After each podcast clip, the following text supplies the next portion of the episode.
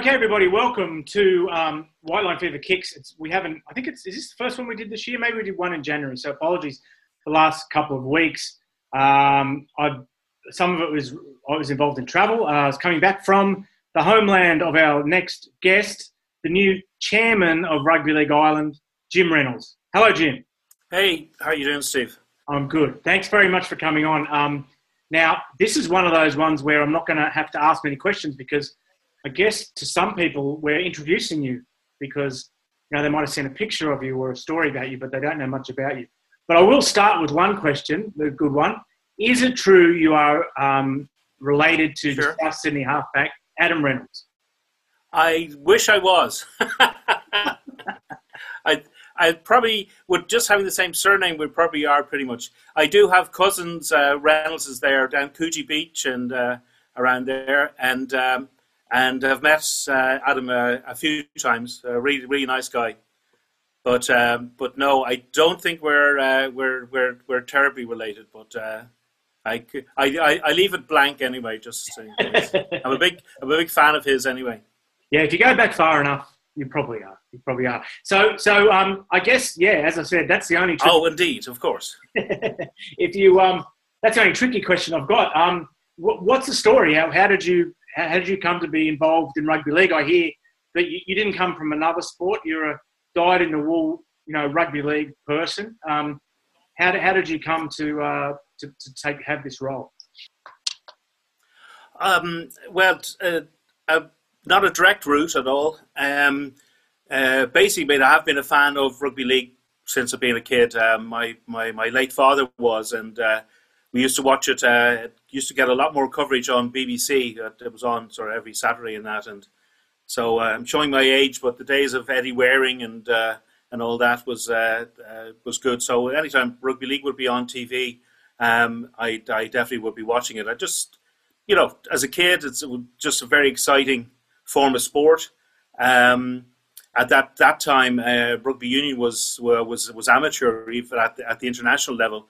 And, you know, and those were muddy and slow games, so it wasn't the greatest spectacle in the world, whereas league was, you know, the likes of Martin Afaia and that kind of stuff would just light up the TV in a few seconds, you know, so it was a bit more attractive. I liked soccer as well in that, but unfortunately you never got the opportunity to play league. It just wasn't played in Ireland at the time at all. But how I got this role, I've got the three boys here in Galway, and my eldest guy, I go back a bit. We were living abroad for about 20 years, so I'm back in Ireland about five, 6 years, and he always was, you know, like the idea of rugby and that. So, but we were living in Bulgaria at the time, so not a lot of rugby there at all, bar the sort of international team and pub team. So I wasn't going to put my 12 or 13-year-old playing with some lads from pubs. But as soon as we got here to Galway, where my wife is from, he joined up with Galwegians, the local union side. And really, after we were only here about 2 years, I just saw something on Facebook from the Galway Tribesmen rugby league side, saying they were looking for young lads to join. They were hoping to get an under-19s team together. So I showed it to James, and he said, okay, I'll go along. And about 4 or 5 lads turned up, and it kind of ended up that, you know, they just couldn't get enough to get a team together. But James really liked the training and all that. And over in Australia, I had brought him to a couple of rugby league games, like the Doggies against the Rabbitohs and that kind of stuff. So he had some exposure to the game. And he asked, would it be okay if he continued training? So, you know, his big thing was to keep fit during the summer kind of stuff. And so they said, yeah. And he was kind of holding his own with the lads there. So the following season, he was only dying to get back into league. And kind of really it's a case of, whereas before it was like, you know, the summertime league to keep fit for union, it's kind of twisted about a bit now. But and really I was just I suppose my face was becoming familiar being on the sidelines, and James got to trials for the Ireland under-19s team when he was 17, and he got on. So I got to know a few of the senior coaches and that, and really that was it. I mean, I wasn't involved in any admin or anything like that, except for locally here with the tribesmen. I volunteered to be sort of a chairman as such, but not a lot of activity to do with it. But anyway, the AGM for Rugby League Ireland was coming up there last December, and I think they were kind of thinking, look, we need somebody who's got a bit of maybe chair experience, which I had at various companies around the world, some business experience, and somebody that would sort of be seen to be an objective and neutral, if you like, not particularly affiliated with any one club, although the tribesmen was obviously, I would say, would be our home side. And so, I said, okay, put my name down. Before that, I wanted to really find out, I mean, how much time commitment was involved. And they were very honest, and they said, look, there's a lot to be done. We've a lot on our plate. There's a lot of stuff from Sport Ireland, as all LGBs have to comply with, and there's a big thing for the end of 2021 on like things around governance and all that kind of stuff. The things that are, you know, all the off-field stuff that's pretty boring, but it's really necessary. And they said, look, this is going to take at least 20 to 30 hours a week for at least the first 3 months. So happy enough, I'm sort of semi-retired. So I said, yeah, okay, that's great.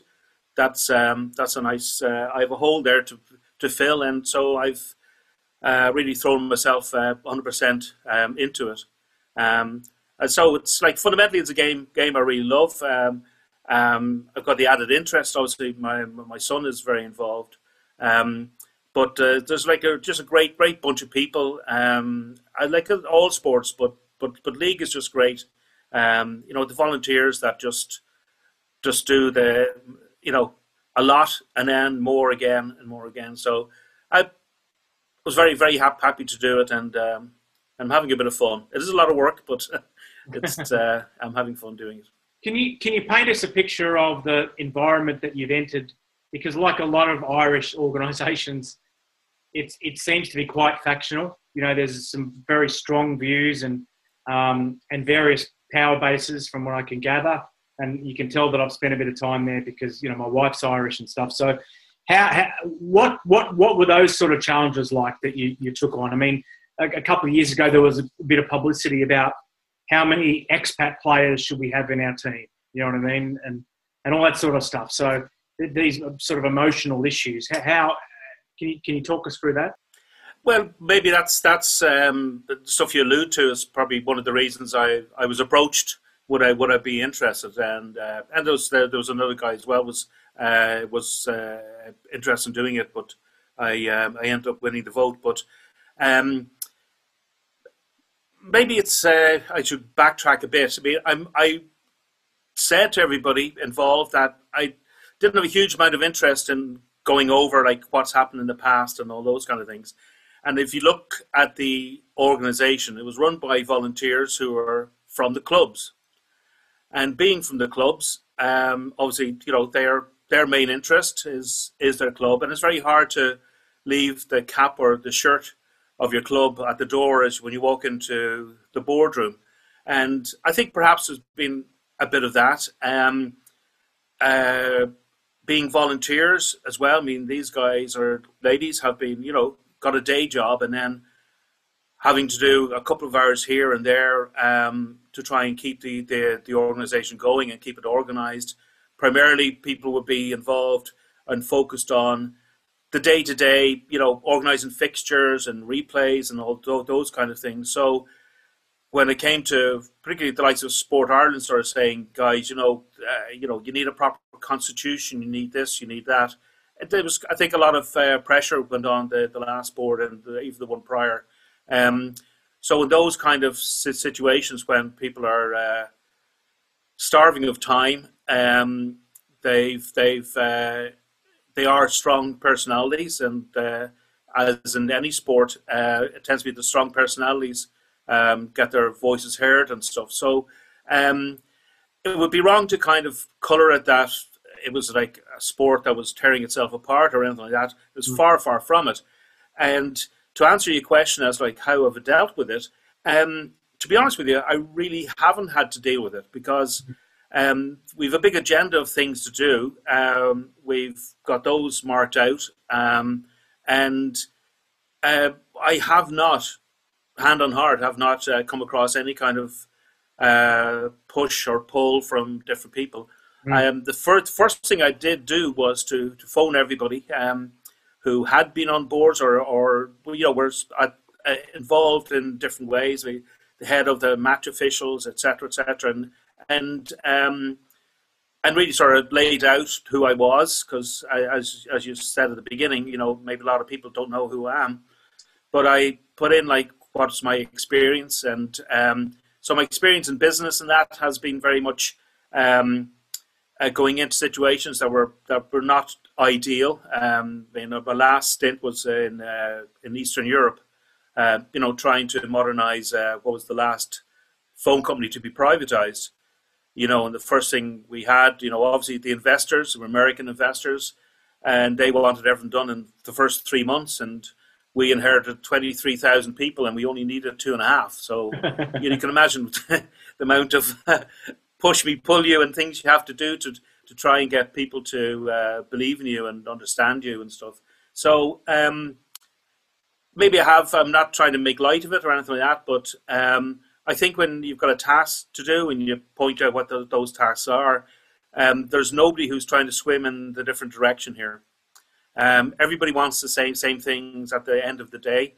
Number one is we want success on the field, and people involved can see that in order to do that, there's a lot of off-field stuff that needs to get done as well, and that's basically what we're at. That's when you're busy, you don't have a lot of time to be thinking about things that are not really conducive to progress. Really, there's a World Cup, or we still think there is at the end of this year.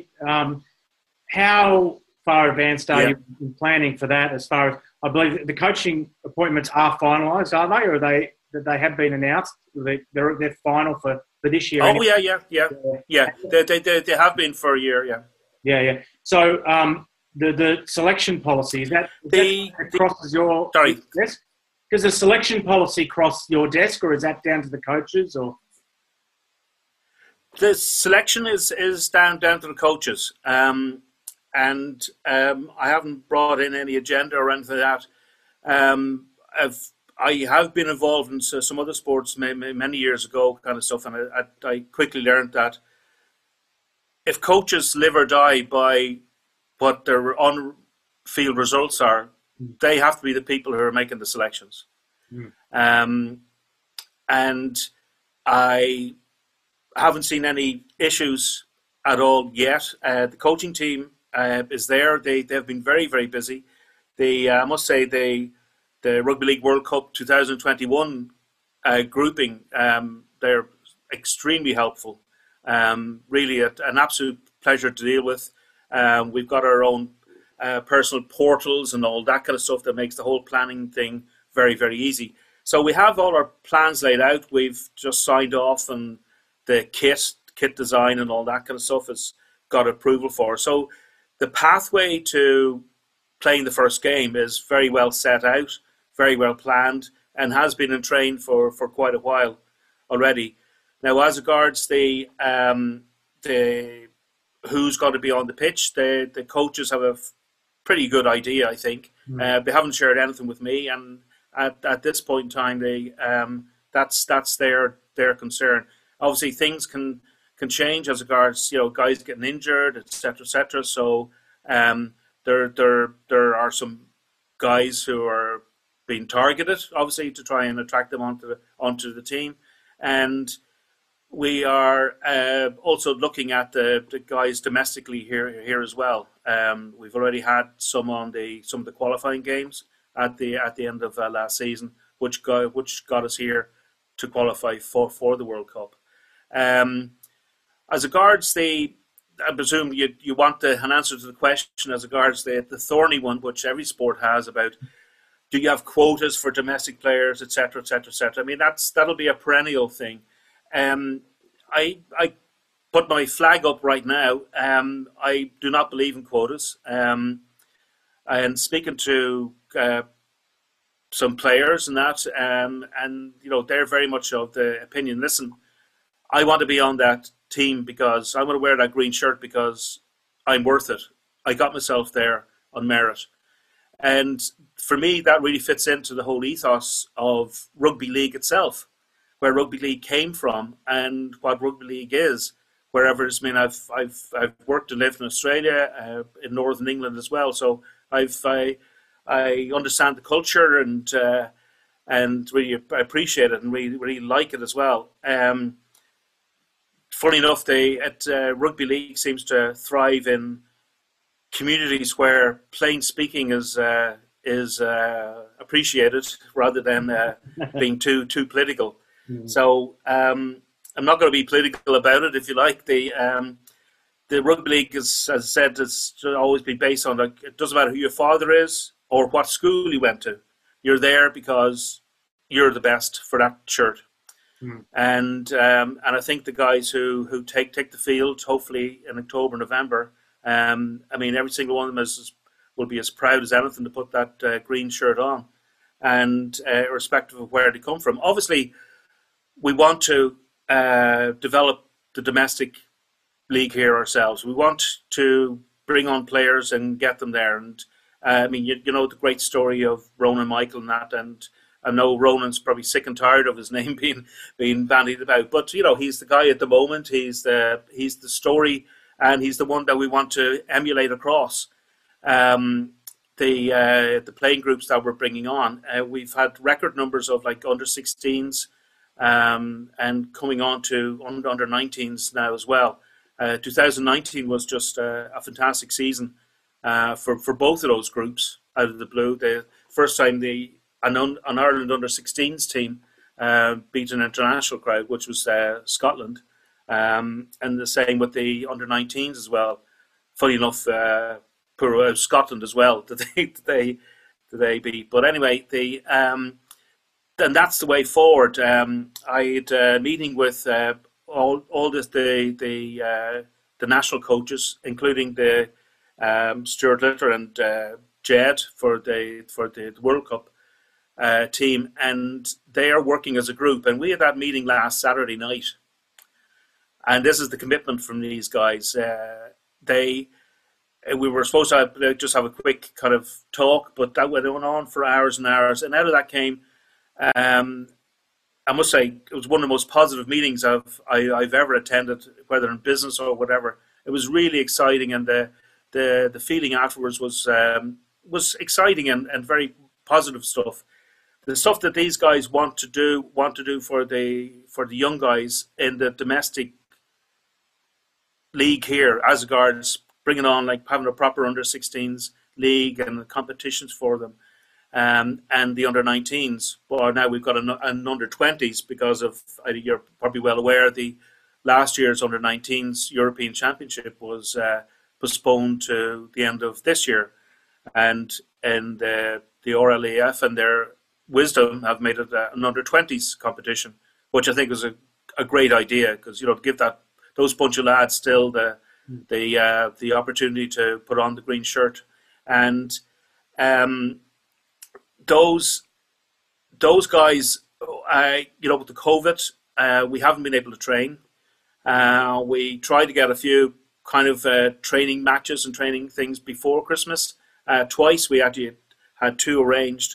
And really, at the 11th hour, they had to be cancelled, which was a real kick in the teeth for them. So our main focus last Saturday evening was to how are we going to be able to almost like re-engage with those guys, and also give them something, show them that we're you know, wanting to invest in them as regards their own personal training, because still for a while here in Ireland we are going to have to. Guys are just going to have to train on their own. Certainly looks to probably be to the end of March now. So we really want to do that. So we've already got something in play I can actually share it with you once we have it done. I prefer to under promise and over deliver. So, but we've got a particular plan in place for them, and it's something that's not just for them. It'll roll out to the under-16s and to the what we call our clubs, our domestic clubs team as well. And basically, it's for all clubs within Ireland playing within the island of Ireland to get their players on there, and it'll be a way of them being identified that they wish to go on, and that their coaches can sponsor them as being as they say of good potential, and then be invited for trials, and if they get through that, then they really are into. We are putting in place quite a comprehensive support structure, right down to personal videos being reviewed with proper S&C coaches as like Olympic standard S&C coaches and that. So, so the future for us is the following World Cup. We really would like to see probably at least four, maybe. I'm not saying that's not going to be a rule, but they would be really. We want to get guys up to that level, and the international game is a professional game. Are these guys? We don't have a professional league here at home. Yep, are these four guys, these theoretical four guys, are they guys who've come through the domestic system, or are they guys who, in 2025, will still be in Ireland? Well, that's just what I was actually trying to get onto there. Is that the international game is a professional game, mm-hmm. So you need to be playing at that level, at professional level. We don't have a professional domestic league yet. Sometime in the future we may do, but we have to build up the numbers. But so we have to look at pathways to getting these guys with potential, who've proven potential, to get professional contracts, be that the UK, Australia, or wherever, and then they have the wherewithal from the professional point of view, rather than training once or twice a week, you're training once or twice a day, and along with the skills acquisition as well, of course. So I would say that probably those four guys, or whatever they're going to be, would be guys playing somewhere in the world under professional contracts. Can I ask you about the question of professional clubs in Ireland playing in the English competitions? Like, it's been mooted over the years. It was an early part of Super League, just the book I'm working on at the moment, 1996, they were saying we're going to get a team in Dublin. And there are big population centres without full-time professional rugby union teams in Ireland. What are your thoughts on that? And do you see it as part of your role, or is that the role of, entrepreneurs and businessmen to come up with these franchises, and it isn't anything to do with you? What are your thoughts? I would see it as being more to do with us as regards the governing body than not. Mm.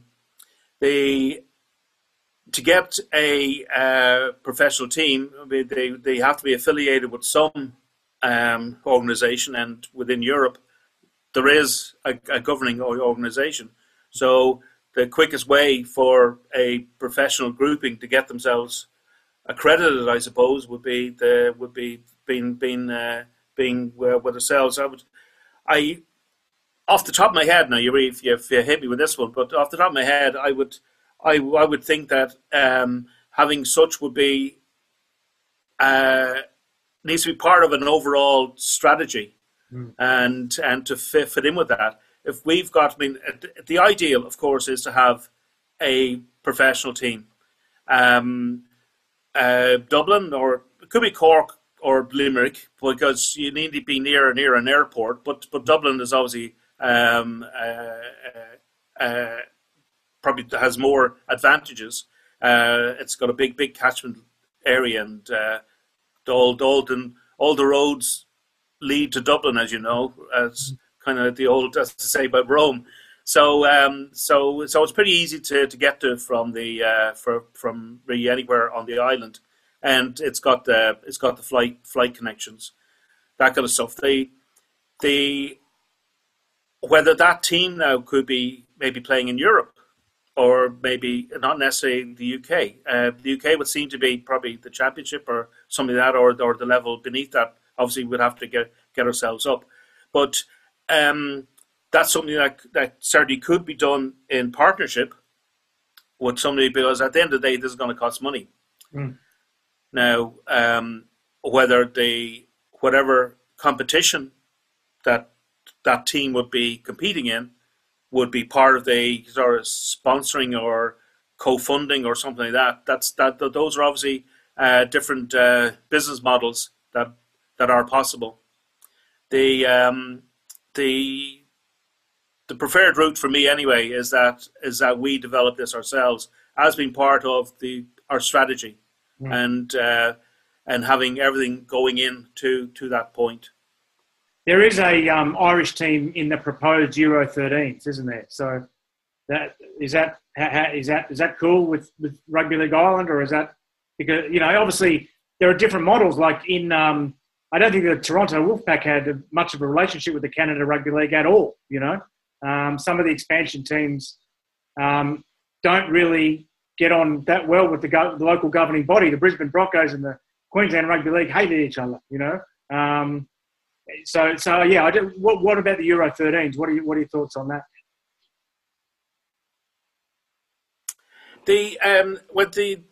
A European competition is obviously an attractive one. It's kind of an attractive one to sell as well domestically here, because people like to see. Locally here, I live in Galway, so anytime Connacht are playing Toulouse, for instance, you know, the crowds go up. It's a French side, so let's see. Okay, the Munster games are always the big games as well, and Leinster or whatever. But on the other side of that coin, though, is the expense. And I know pretty much off the top of my head, and other people have told me that for that kind of competition, you're talking about a €1 million probably a year to partake of that. Now to be able to generate that kind of revenue, it's going to be a challenge, you know. Obviously the travel would be huge aspect of that. You mentioned the Toronto there, and not having much to do with the Canadian Rugby League. Toronto were very much a commercial enterprise, and I think if things are just purely a commercial enterprise as regards sport, it lives or dies by its profit. Mm. Whereas if something's from your national sport as such, you can get other sponsorship from government, agencies, sports agencies, those kind of stuff. And you're not, how would I put it, the metrics of success are not profit. They're more inclusion, attracting more members, those kind of things. Yeah, profit obviously would be good, and being able to make it self-sustainable. But I just tend on a personal basis, I tend to, you know, not be that attracted to sports teams that are purely just a commercial enterprise. And I know sometimes to get into the big league, or to create a big league like NFL in the US, those are companies that happen. Their product happens to be people playing a game on the pitch. Here in Ireland, and certainly for rugby league, for the foreseeable future, for the horizon that I can see at the moment, is that we need to build up players here. We're obviously a really minority sport, and we have, apart from the other countries that have got, you know, difficulty getting rugby league up, we've got Gaelic football and hurling, like number 1 and number 2, and then you've soccer, and then you've got rugby union. So I mean, even field hockey has got more than we have. So we've a way to go. It's good to have dreams. It's good to have ambitions, but we need to get our stepping stones correct as well. You could have a commercial enterprise that I don't know how much would they be reinvesting into an under-14s, an under-16s, an under-19s team to help develop up. There's not a lot of profit margin there. You're more, I would think, maybe buying in talent, selling talent, and that's maybe not the way, personally, that's a personal note, that I particularly would like to go. Last question there, Jim. Thanks for your time. And by the way, if you're watching on YouTube, there's a subscribe button down there. Your relationship with rugby union. What is it? Good? Is it bad? Is it indifferent? Are they nice to you? What's the situation there? I would imagine that from what I can see so far, it's very much on a localized basis. There's been no kind of official anything between me and the IRFU as yet, but I definitely would like to have a conversation with them at some stage, because I see great synergies. There are tremendous synergies as regards the sport itself. The direction that the union is going more in the direction of league, I think, not to be too simplistic about it. But when you're looking at the tackle height and that kind of stuff, the whole thing about offloading and those skill sets that are fundamental to rugby league are getting to be more important in union. And you can see that, particularly in Australia, your home country. I mean, guys are pinging over and back between the two codes all the time, almost as if it's nothing. And each of those players, for each move, they improve. They're a better player. And I certainly don't see us being in competition. I would see it that there should be there is a natural synergy, and also time-wise, really being our league starts when their league finishes. Mm. So competition-wise and all that. Now, the only potential downside I could see, maybe union guys would say, well, we don't really want our players, playing 12 months of the year. I think maybe talk to your players as well. But what I see a role that league has is there's particularly from academies with union here, talent's brought in, guys are 14, 15, 16, and almost like at 17, 18, 19, they're being kind of let go. And particularly guys of that later teens kind of age, they tend to be lost to rugby. Mm.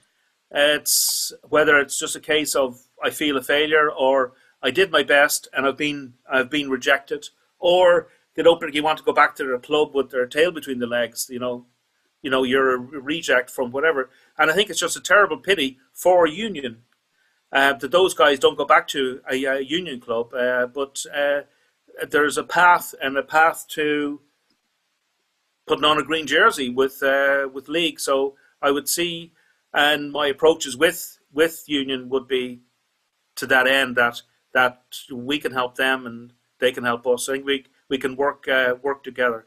Certainly locally, I know with the Galwegians here and Corinthians, there hasn't been any kind of issue as regards any of their players playing with the tribesmen here in Galway. I haven't been in the job long enough to know if there's any kind of issues in the provinces. But certainly that's where my angle. That's where I'm coming from. Well, we know I was really surprised when I first went to Ireland to see a beer called Galway Hooker, and so it had many meanings to me, but none of them was beer. So maybe you can get them as a sponsor. Thanks very much for your time, Jim. Really great to speak to you. And if people want to find out about Rugby League Ireland, thank you. Are there places people can go to kind of find out more about Rugby League Ireland? Yeah, we're actually one of the first things we set in place. We've got a full team of 5, actually 6 guys, in a new grouping committee as such. Whereas they're basically doing media, but they're marketing and communications. So they've been since about the first week in January, been working on a new website, which we hope to launch within probably 10 to 14 days. Okay. So the current website has had his issues. Has been quite a clunky thing, very difficult to update. The new one will be a lot more zesty and stuff, and we will have how to join a club, which clubs are available, all those good things, including our history and past games and all those kind of good things. So watch this space, but rli.ie. Thanks, Jim. I really appreciate your time, and good luck with everything you're doing, and stay in touch.